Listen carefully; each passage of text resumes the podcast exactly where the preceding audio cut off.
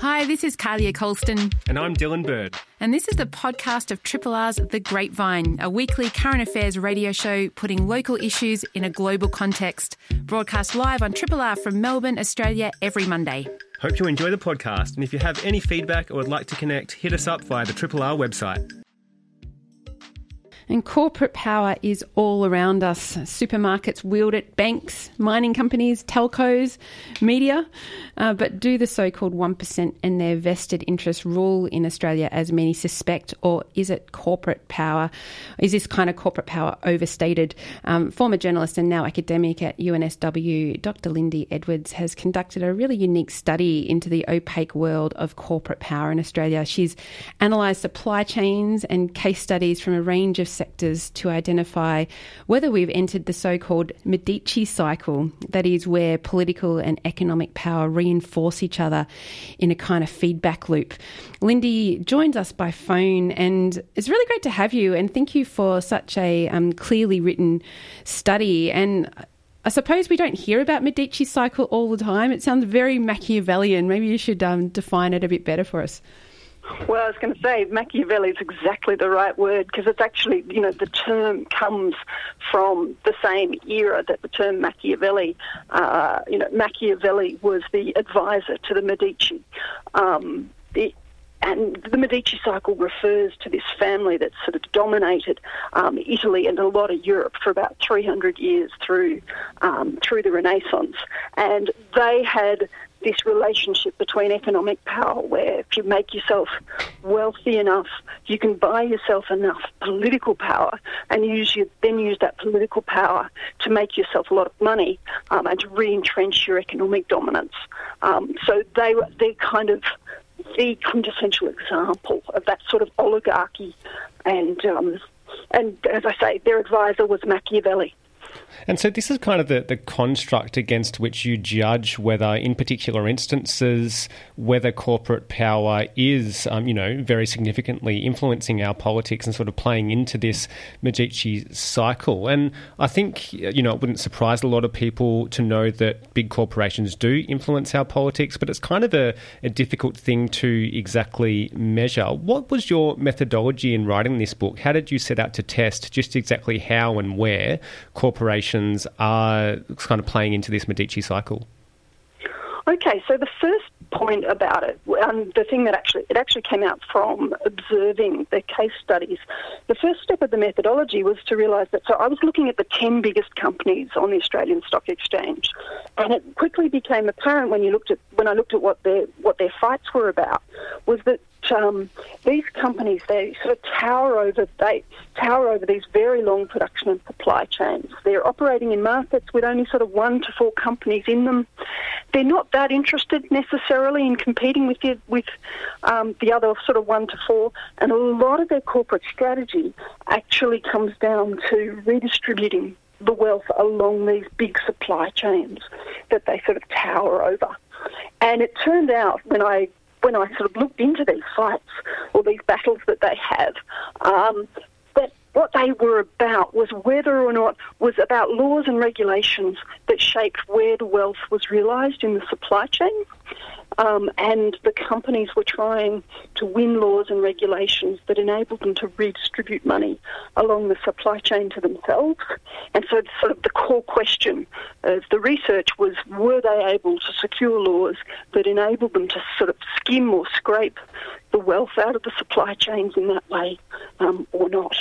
And I think maybe the the easiest. I mean, you've got some really great studies in there when it, you know looking at um, reform and I suppose um, political parties trying to rein in some of this corporate power and the ACCC and the like. But I suppose the one that explains best what a supply chain is and how companies or corporations can actually skim off the wealth is looking at the supermarket chains. Can you sort of explain how they're dealing with their supply chain?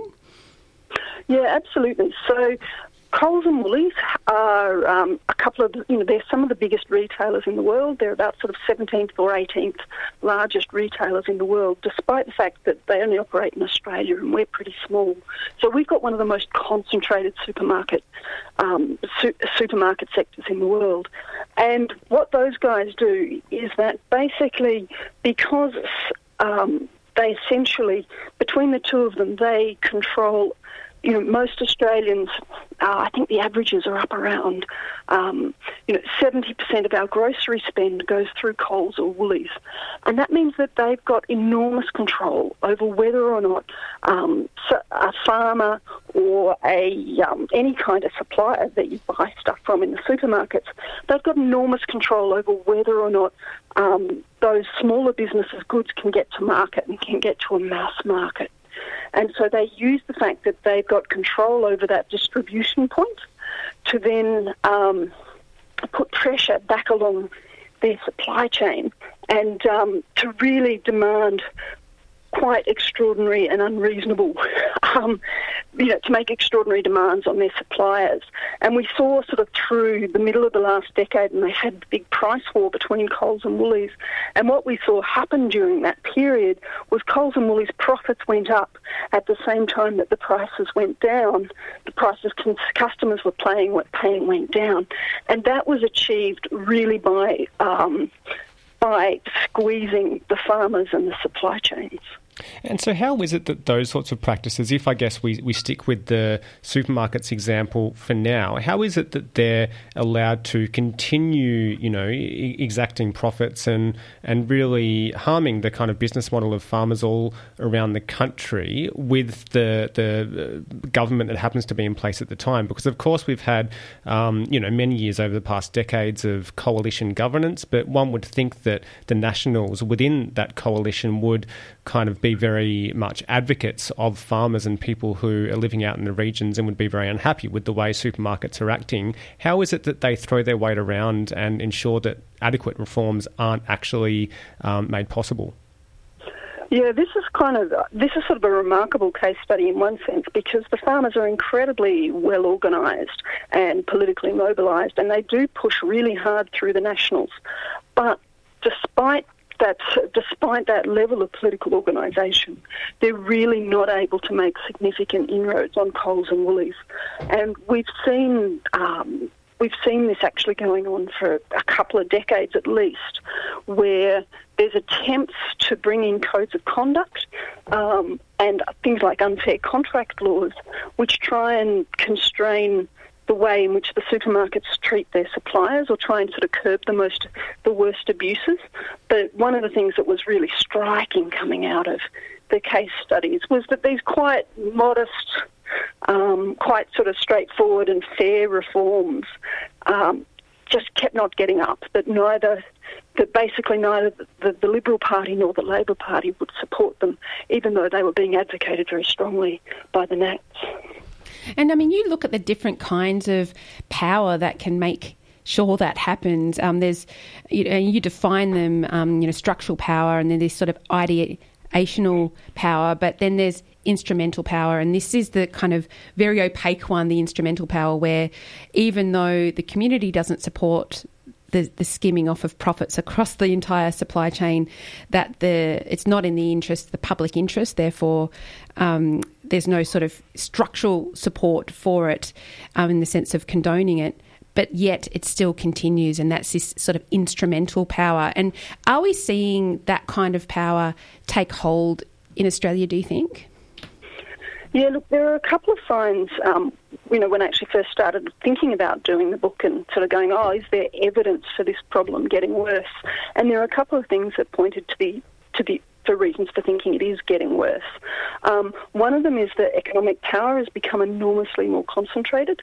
Um, according to the A- one study by the ACCC, the proportion of Australia's GDP or our total economy um, that's sort of that um, has that is made up of the sort of the hundred largest companies on the stock exchange, but that over since 1993, that's gone from 27% to 47%.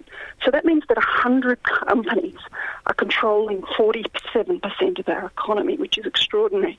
So this huge concentration of economic power, and then at the same time, um, that's been politically mobilised really dramatically over the last 30 years. That lobbying in the 1980s was a pretty ad hoc, unprofessional, random affair.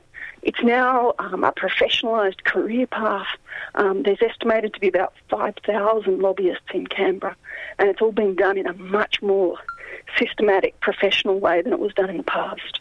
We're speaking with Dr. Lindy Edwards, an academic at the University of New South Wales, who's written a really fascinating and important book, Corporate Power in Australia Do the 1% Rule. And I mean, based on your case studies, we obviously don't have time to talk about them all, but was any particular party worse than another in allowing for these big corporations to exact an influence on politics that went kind of against the public interest?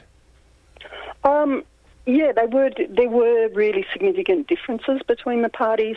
It was really striking the extent to which the Liberal Party seemed to be quite systematically beholden, um, in the sense that. So I looked at. Um, so looking at it over 10 years gave me a chance to see if it mattered who the leader was. And actually, when you looked at both Tony Abbott and Malcolm Turnbull, they both made statements about wanting to rein in particular corporates when they were vying for, for the top job.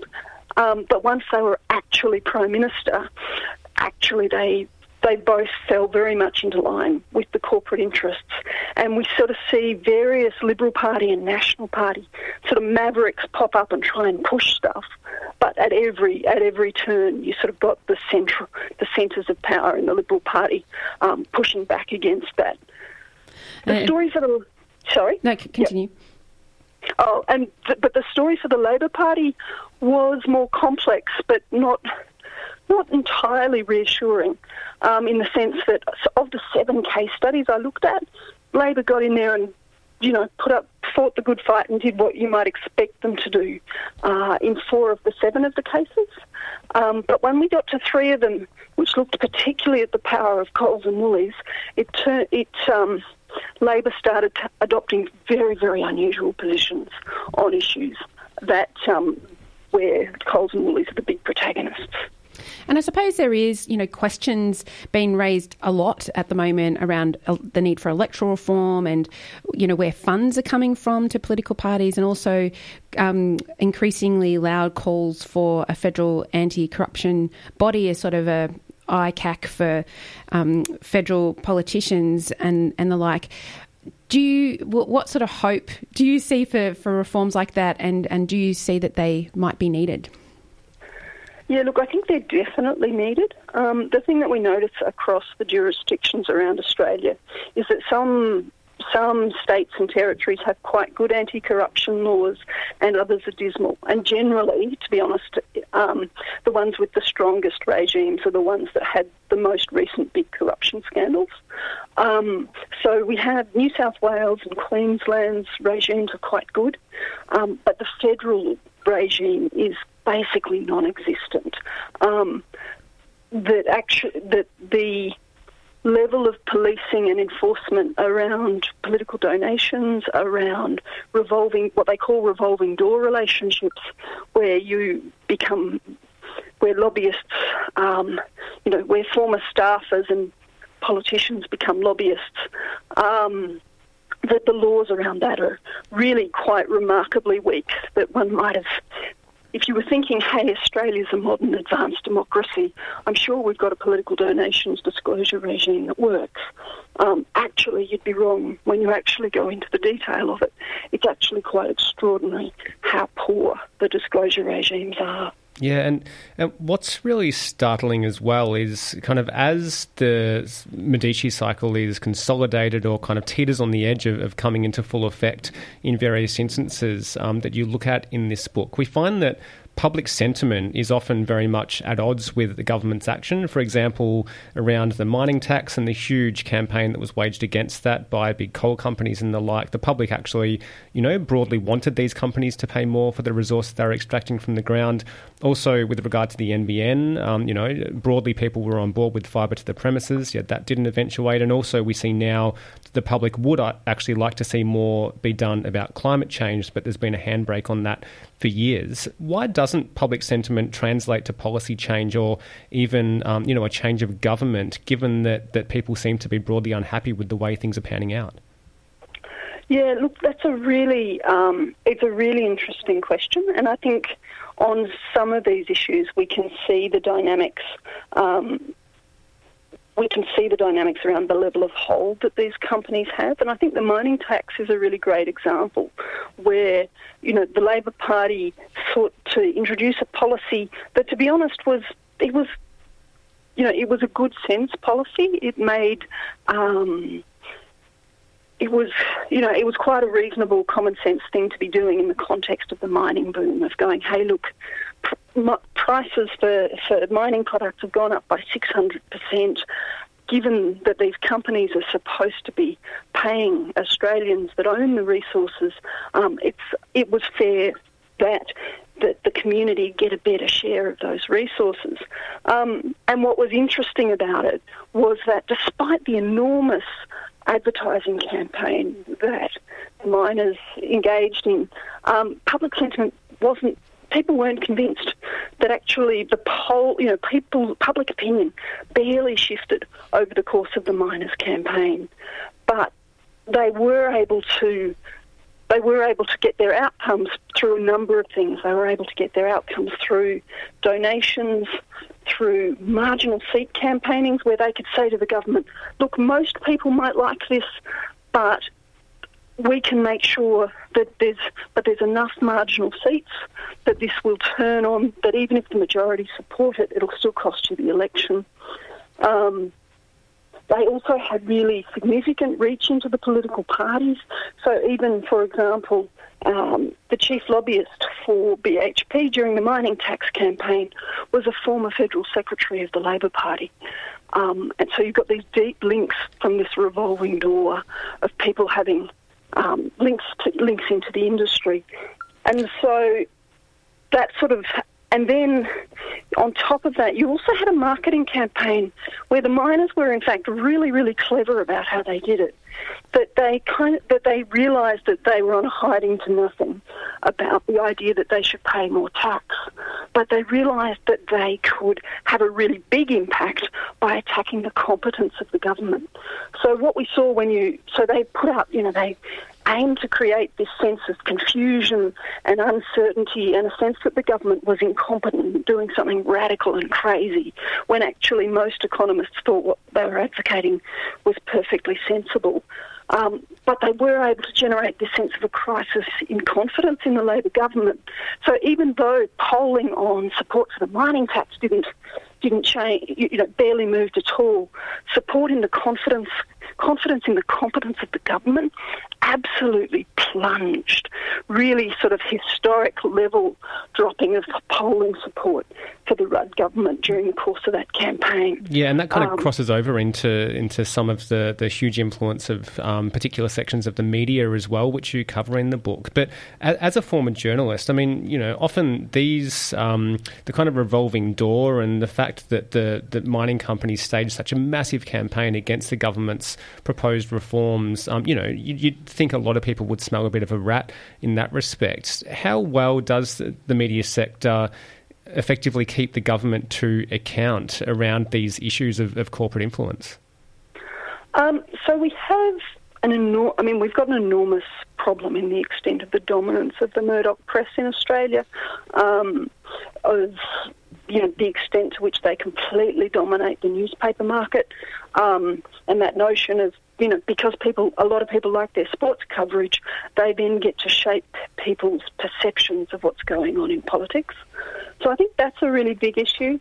I think it was really telling that when um, the leadership spill happened between Rudd and Gillard, basically none of the media turned around and said, this is a product, you know, this is about the mining tax, this is about, um, you know, that it was very much sort of cast in terms of factions and personalities and Machiavellian manoeuvring rather than going, this is the product um, of this enormous campaign um, being conducted by the mining companies.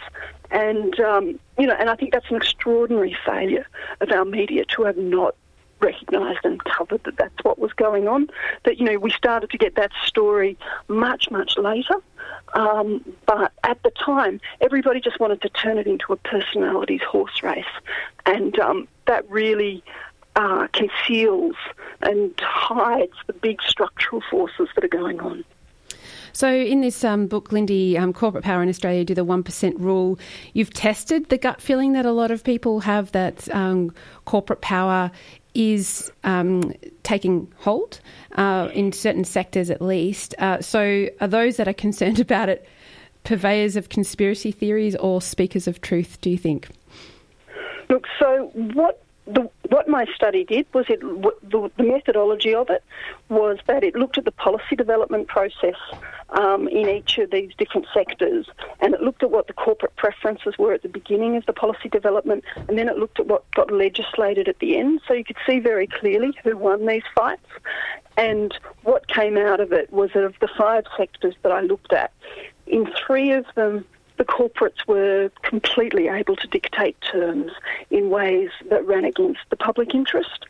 In one of them, um, it was teetering on the edge, and Mavericks managed to make the most of opportunities um, that, that, brought them into line. And in one occasion, um, the corporates really lost out. Food for thought. Thanks so much for joining us on Triple R.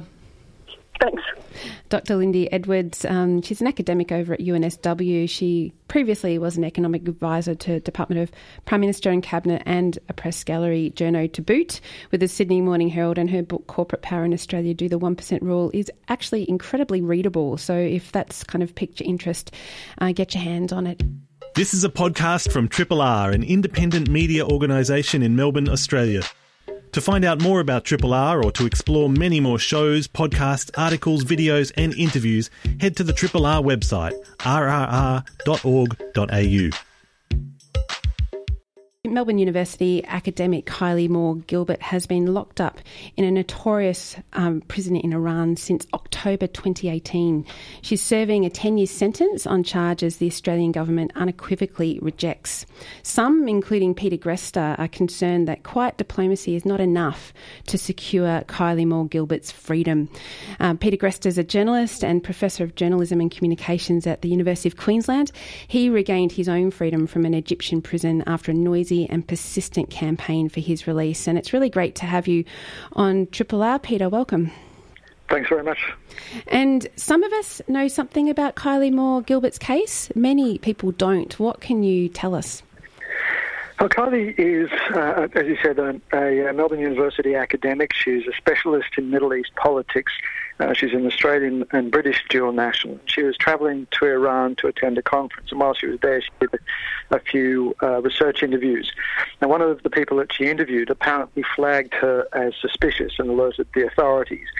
They then arrested her, uh, charged her with espionage. Um, she, of course, denied any of the allegations. Um, there was a trial. There was no evidence that was presented in the trial that we're aware of to substantiate the allegations, but nonetheless, she was convicted and sentenced to 10 years. Um, now, in letters recently smuggled out of prison, um, Kylie has described her conditions. She's being held in some pretty horrendous, uh, pretty horrendous place. Um, the wing of the Evin prison where she's being held is run by the Iranian Revolutionary Guard Corps, which is um, a notorious part, or part of, of the Iranian military and largely out of reach of the Iranian government. Um, she's being held, we understand, in solitary confinement um, with the lights on 24 7. Um, she's been denied um, contact with her family, uh, with her lawyers, and so on. And so it, it seems as though the conditions are, are, pretty dire indeed.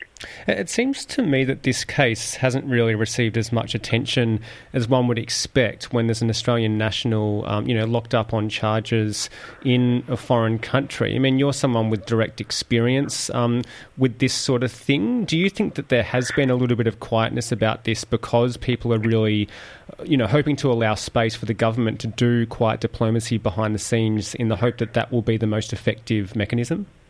Well, that, that's certainly the hope, and that's what diplomats um, usually say. And in fact, it's what diplomats told my family in our case. They said, look, we need the space to conduct our diplomacy. We need to be doing this quietly without loud, noisy campaigns, without lots of media attention. Um, we need to carry on the negotiations um, quietly and behind closed doors. So please just let us get on and, and do our jobs. It'll all be fine. Um, and that's always going to be the first instincts of diplomats. That's the tools that they work with. That's the, the, the way that they tend to operate. But what we learned, well, a couple of points. First of all, she's been in detention now for more than 14 months, coming up 15 months.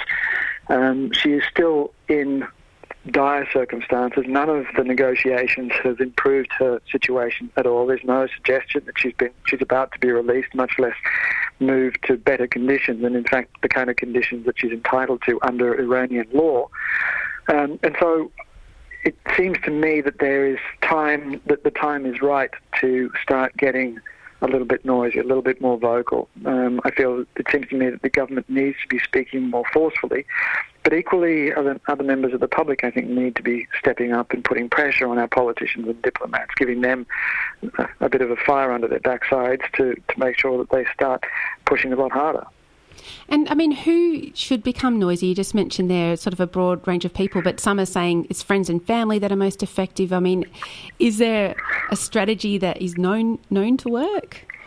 Well, look, I, I, need to be very careful. We need to be very careful about this. No two cases are the same. So, so simply to say what worked in our case is going to work elsewhere. But I still think that there are valuable lessons from this. Um, in our case, um, the family, my family, obviously became very, very vocal and took a very high public profile. Um, but at the same time, the message that they delivered was was very considered and always very respectful. Now we couldn't control a lot of the more the more rabid remarks from other members of the public um, or the media, but we also felt that the authorities would make that distinction. What mattered, though, was a, a sustained and noisy public pressure, not just on the Egyptians, but also on Australian diplomats and politicians, because I, I'm convinced that um, without that public pressure, I would still be in prison. Now, the good news is that that kind of campaign works. We're able to generate one of the loudest and noisiest um, social media campaigns in recent history, um, and I, as a result of that, I'm I'm a free man.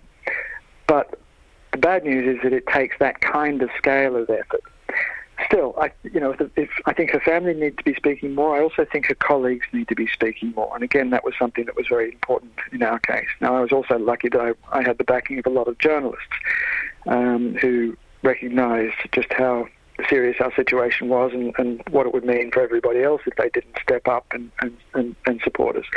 And I think that's also true of Kylie. Academics are smart people, they're articulate people, um, they know how to write um, and communicate, and I think that, that it's incumbent on them also to to join it, to, to join this campaign, to speak up and, and, and call for her release.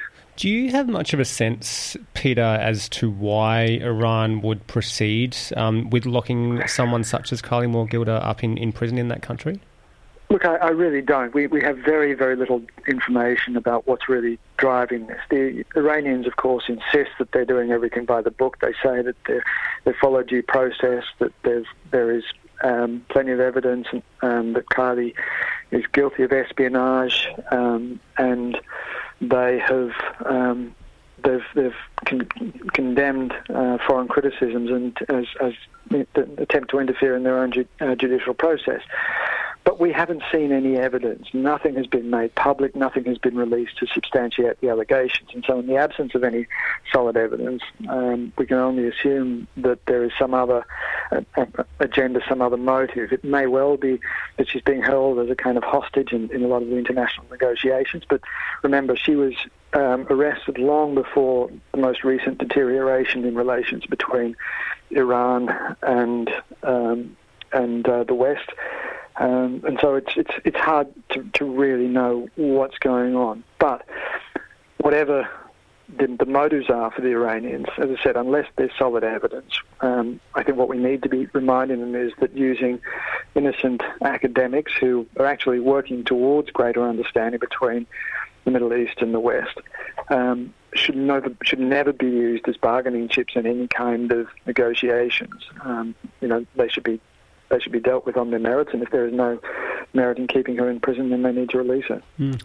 We're speaking with Peter Greste, journalist and professor of journalism and communications at the University of Queensland, all about his article in the conversation calling for more advocacy um, in an attempt to secure the release of Kylie Moore Gilbert, an Australian academic from prison in Iran. And you mentioned those recent tensions between Iran and the West. Um, this has kind of stemmed, uh, you know, largely from the, the US withdrawing from the Iran nuclear deal in sort of recent times, the sanctions that were then imposed on the country that sort of have crippled their economy, and then the, the killing of Major General Qasem Soleimani um, a month or so ago as well.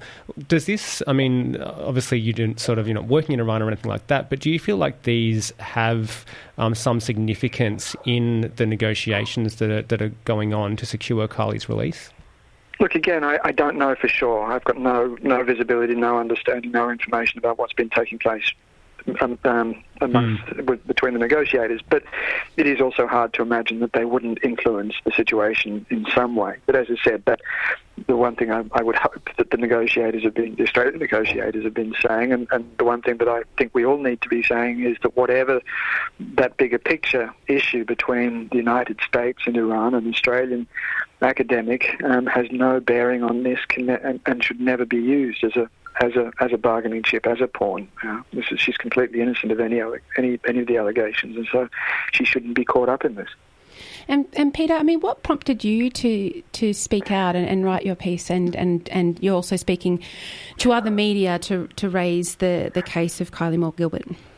Well, I, I saw the letters that she'd written in prison, and I really identified with what she had to say. Um, I really understand what it's like for her behind behind in, in those bars in that cell. Um, really struggling to make sense of what's going on, struggling to maintain your mental and physical health. Um, it is an incredibly difficult situation to be in, and, and I immediately empathised, and I felt, look, what got me out was was a more vocal, more sustained public pressure, and I think it's about time that we started to to get a little bit shouty to, to really try and raise the profile of this case um, because it, it, it's just something that I think is has gone on for far far far, far too long. Well, thank you for speaking with us, and um, and and no doubt, by the sounds of it, then we might speak with you again, or, or others speaking out on behalf of Kylie Moore Gilbert. Um, thank you. A pleasure. Thanks for having me. Um, Peter Greste, a journalist, um, you'll know his story. Uh, it's been well documented um, the time that he spent in an Egyptian prison, now speaking out on the plight of Kylie Moore Gilbert, uh, uh, an academic from University of Melbourne who's in prison in Iran. Triple R. Emma Dawson is exec director at Per Capita, and in uh, and in a past life is what I'm trying to say was a ministerial advisor in a Labor government, and with politicians back in Canberra, really surrounded by fires um, that which are burning on the outskirts. She's been writing in the Guardian about her hopes that Australia won't waste this crisis and will use it to build a sense of national unity. And we don't often speak about national unity. And I think um, because you sound so hopeful about it, perhaps you can tell us what a sense of national unity is in your view. Yes, well, I'm an optimist, as you know, um, remain relentlessly optimistic. And I look, I think the summer has been it's been shocking and distressing for so many of us, even those of us that weren't directly affected by the bushfires. I think most of us know someone who was, at the very least. Um, but as people have commented on, sort of seeing people pull together and seeing those communities just, you know, the, the, the volunteer firefighters, um, all of the people rallying around them, um, uh, local communities um, helping each other out, people travelling between states to help each other out. Um, that is really the human spirit that that's so um, energising and really makes you feel positive about about the future uh, as we look ahead. And you know, those of us with kids in particular, but all of us, I think, think, oh my God, what kind of future are we going to have? Um, but I was trying to, I guess, find some silver lining to that, and I think it is found in the in the human nature and the way we reach out to each other. Um, but then, of course, being who I am and doing what I do, I had to turn that into a political story.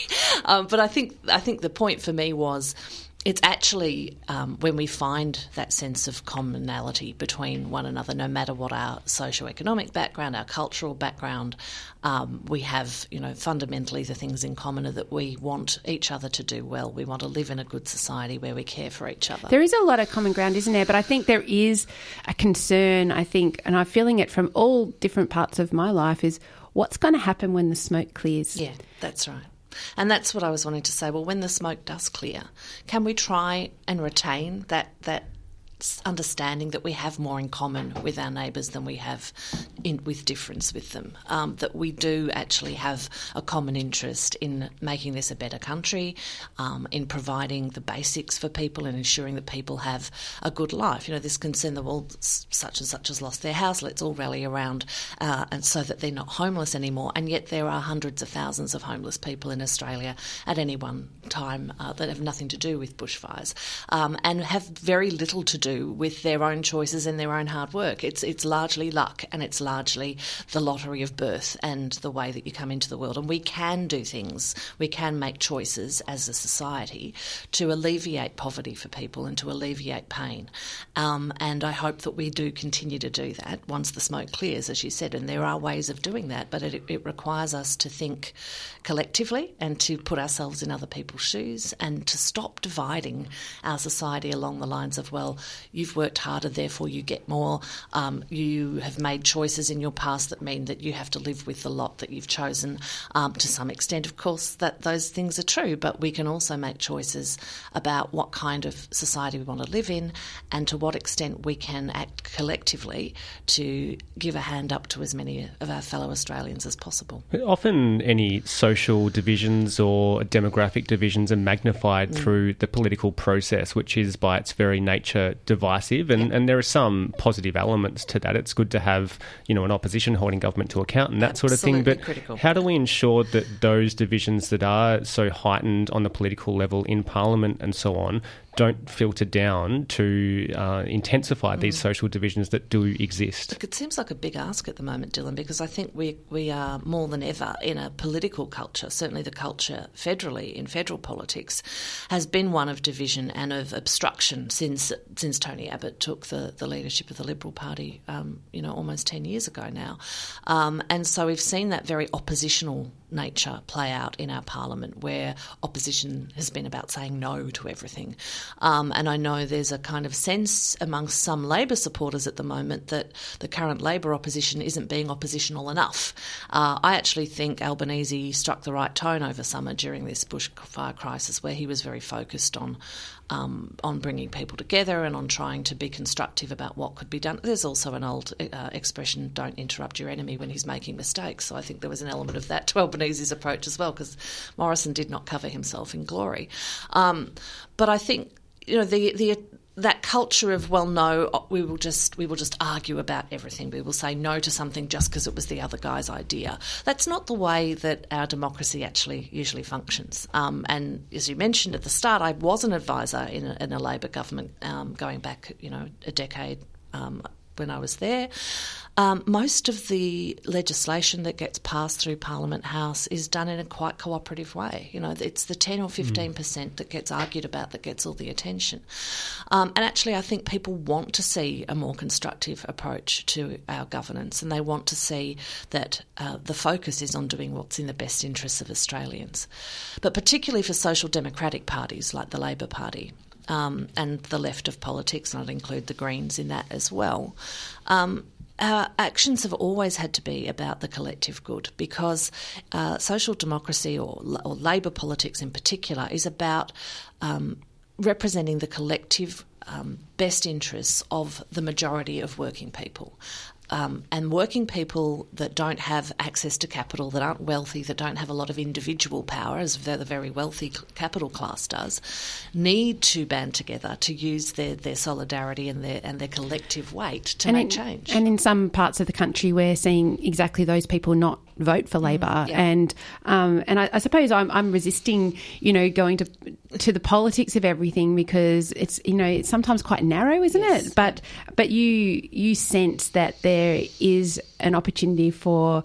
Um, political parties to really make sure that they're focusing on the right yeah. things. Yeah, I think so. And I think people, Where have we done that well, do you think, I, in the look, past? I actually, well, it's interesting because this morning, um, of course, is the state memorial for John Cain, um, who I think was an uh, an exemplar of this kind of politics. He was the premier here in Victoria when I was growing up, and uh, he was a very um, he he worked in a very collegiate way. He he didn't engage in nasty personal politics. Um, he was just a genuinely decent person for a start, and I I, um, I knew him slightly and um, feel very sad that he's gone. Um, but he did take that much more um, collegiate. Uh, constructive approach to our politics in the past. And I think we've actually got a, a state government now that's doing that as well. Um, they're actually very focused on getting things done and doing what needs to, to be done to make progress. But there's no doubt that in the modern era, um, politics is a lot more oppositional than it used to be. Um, but Australia has done things well in the past um, when we have had a big picture focus on, you know, what's good for the, the good of the nation. There's always been oppositional politics. We live in a Westminster system, you know, that's that's the nature of the beast, and it's actually necessary for the debate of ideas and the debate of ideology. Um, but I think I, I the piece I wrote in the Guardian was was wasn't particularly focused on kind of Liberals versus Labor, or uh, as, as much as it was at kind of trying to remind those around the Labor Party, and I don't think necessarily the um, parliamentary party needs this advice, but certainly some comments that I've seen from Labor supporters and um, Labor members over the last few months or the last 10 months or so since the election has been well, Labor needs to give up on socially progressive policies because they alienate working class voters. And that's just nonsense in my view. You know, I think all social progress throughout history has come from the collective action of working people. Um, people in those um, outer suburbs and regions that have voted, as you said, against the Labor Party at the last election um, have done so for a variety of reasons, but very few of them were doing it because they didn't like gay marriage, for example. you know, it was Well, more clearly. do- more no, exactly, because the plebiscite showed that you know starkly. That was the only good thing about that plebiscite was we got a direct, resounding no um, from the majority of Australians, and I think actually it's their economic insecurity and their fear that they're not going to have a job and not going to be able to provide for their family, and there's a loss of faith that government can do anything about that, um, and that's perhaps the natural result of 40 years of neoliberal economics telling them that the government can't do anything and it's all down to the market, and that's nonsense. Actually, that's what government is for: is to create um, a, this kind of society we want to intervene in the economy to ensure that it's giving people the best opportunities. That should be the focus for social democratic parties. They don't need to shift right on social issues, uh, and if they get the economic uh, collective good at the front of their thinking, um, then th- those other issues don't. They, they're not what decide people's votes ultimately. We're speaking with Emma Dawson, Executive Director at Per Capita, all about the importance of solidarity and unity. And this is all laid out in a recent article she's penned for Guardian Australia. And in, in that article, you kind of articulate how it was prompted by the huge community support for bushfire victims and that kind of solidarity that's been expressed all around the country for people doing it tough outside of the major cities. There's also, you know, faith in politics and trust in politics is very low. Membership of political parties is, is dwindling as well. So, how do you read the, I guess, sentiments of the electorate of the Australian populace? Because there's been commentary around, you know, philanthropy and, and communities filling a void that really should be um, the responsibility of government to administer this support for people. Do you think people just don't really trust that politicians have our best interests at heart? Yeah, I think I th- so. The, the Edelman Trust Barometer came out a couple of weeks ago. And it's in its twentieth year, and it looks at um, trust internationally, um, and it's found it found quite explicitly that the collapse of trust in developed nations um, in the OECD or the West or whatever shorthand you want to use um, has declined for one major reason, and that's in the past, trust had stayed in line with economic growth, but now that growth is leading to massive inequality, and people uh, that aren't in the top sort of 20 income, 20% income band or wealth band, don't feel any longer that if they work hard, they'll get ahead. They don't think they'll be better off in five years. So it's the breaking of that social contract between people that say, okay, if we elect you and we give up some of our personal freedoms for the common good, then the, the quid pro quo is that you'll ensure that we can work hard, have a roof over our heads, a decent standard of living from a normal job. It's that which has primarily broken the trust of the people in, in democracy, both here, uh, in the US, in the UK. Um, and there, there's a lot of evidence and a lot of um, you know, political, uh, economic history that shows that this happens repeatedly. Karl Polanyi um, wrote about this in the 1940s, about how um, if, if people do lose faith that they can have a good standard of living and that that social contract will be honoured, then they tend to start to panic and turn to the authoritarian hard man to solve the problem. And we're seeing that happen all over the world. And while we've still got you, I mean, we I, I don't know what we're going to hear from from um, our, our, prime minister when uh, the mm. Uh, politician starts to sit in parliament again, and we get question time. Like I can guess at some of the issues. Um, some yeah. have been dealt with this morning with our brekkie team around sports rorts and the like. But obviously the the fire effort, and there'll be a whole lot of issues, you know, sort of ticking off for the beginning of the year. But will we get to things like raise the rate campaign? Will we get to other issues other than the ones that we've heard through the summer? God, I hope so, Carly. I really hope so. I think um, I think the first, well, the indications are obviously the, the first couple of days of Parliament will be very much about the bushfires and acknowledging those people that have sacrificed so much, and I think that's appropriate.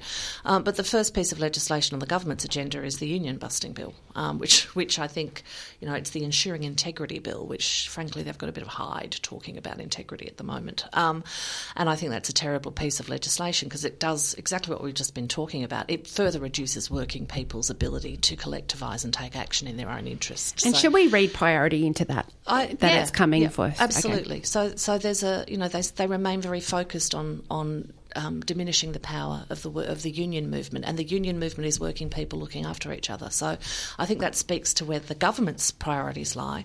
Um, when it comes to Newstart, you know, ACOSS has, has now bumped up its call. Um, it was seventy five dollar increase they were looking for for a long time. They've now revisited that to ninety five, and I think that's just in keeping with the inflation in the cost of living um, over the time of that campaign. We're not seeing any indication that the government will uh, accede to that, even though it's being called for from just about every corner of society on every basis, not just that it gives people a dignified life, but it's actually economically stimulating to, at a point where the retail sector in this country is basically in recession. Um, it is the number one thing the government can and should do, both from a moral point of view, but also economically. It makes a lot of sense it doesn't look like they're going to. And I think one of the interesting things when we, we looked at the response to the bushfire was people saying, well, actually, that my bushfire package, you know, if I'm going to get compensation for having not been able to work or lost my home or whatever, it equates to about $40 a day and I can't live on that. Well, that's what Newstart recipients have been living on for a decade. And uh, I think it is an urgent priority. I think all sides of Parliament now, most of the crossbench support it. Certainly the opposition and the Greens, and Rachel Siewert in the Greens has been been a champion on this for a long, long time. Um, but Deloitte Access Economics supports it. The Business Council of Australia supports it. Get it done, you know. But they don't seem to want to do. Well, that. I think there's also. Um, I mean, I I sort of cringe when I think of budget surplus mm. discussions, yes. and I know mm. that the the government themselves seems to be backing away from that. Mm you know, should that be a target for no. opposition party, parties, no. or you know, let that Look, one go th- through the keeper? I think this is this is tricky, right? Because from the from the opposition's point of view, you've got to see it that they were hammered for years for not delivering a surplus. This government has made it all about so it's tempting. Surplus. Absolutely, to say, well, you said you were going to deliver a surplus, and no, they haven't. said no, they no, did. No, no, they said they did. That's so they, they, said they did next year. Yeah, there was crazy tense stuff going on. Um, people switch off about that stuff, though. I mean, people find that nauseating, yeah, don't they? Well, Just... people don't experience the economy through the surplus or the GDP. They experience the economy by whether or not they've got a job and whether or not they well, I don't, I don't bill. experience it like that, and I suppose I don't. You know, I don't even talk about surplus to anyone. Do no. we talk surplus, Dylan? No, never talk surplus. We never talk it. But will we start to see it? And I already noticed that you know, mm. um, political journalists are sort of yeah. wondering what to ask about this because you know? I think you know you can see the government creeping back from it, and it, from their point of view. Um, it's been, you know, I don't want to make light of what has been a terrible um, situation, but it's almost a stroke of luck for them that they've now got an excuse. They can say, well, the bushfires hit, so we can't go back to surplus. They were not headed to a, a comfortable surplus well before that. And it really doesn't matter. You don't run a surplus in a, gov- a, a, government, a public sector surplus at a time when your economy is struggling. The whole point is to put money into the economy because if the money's sitting in a surplus in a in the government, that means it ain't being spent. It's savings that's come out of all our pockets at a time when people are struggling to pay their bills. That is nuts. So, well, it is nuts. But that said, we can go back ten years or you know, a bit longer to the the financial crisis globally mm. when we had a treasurer being honoured mm. internationally for using for use for, for, for savings for, yeah, for which um, was a saving classic the economy. Keynesian stimulus response. And it's really interesting though that, that they were you know hammered mm. for that yeah. um, from the opposition. So uh, it'll be interesting to see if they if the the Albanese um, opposition strikes a different yeah, note. look, I think so. Who knows what they'll say? But I think so far they haven't. They haven't. Um, said, well, you should be aiming for a surplus because that would be an economically irresponsible thing to do. They have pointed out that there's been quite a bit mismanagement of the economy. Um, and I think, though, if anything, to say, well, we spent the GFC what we had to spend to keep Australia out of recession. This is also a crisis. You should do the same thing, you know, because that's what the government budget is there for.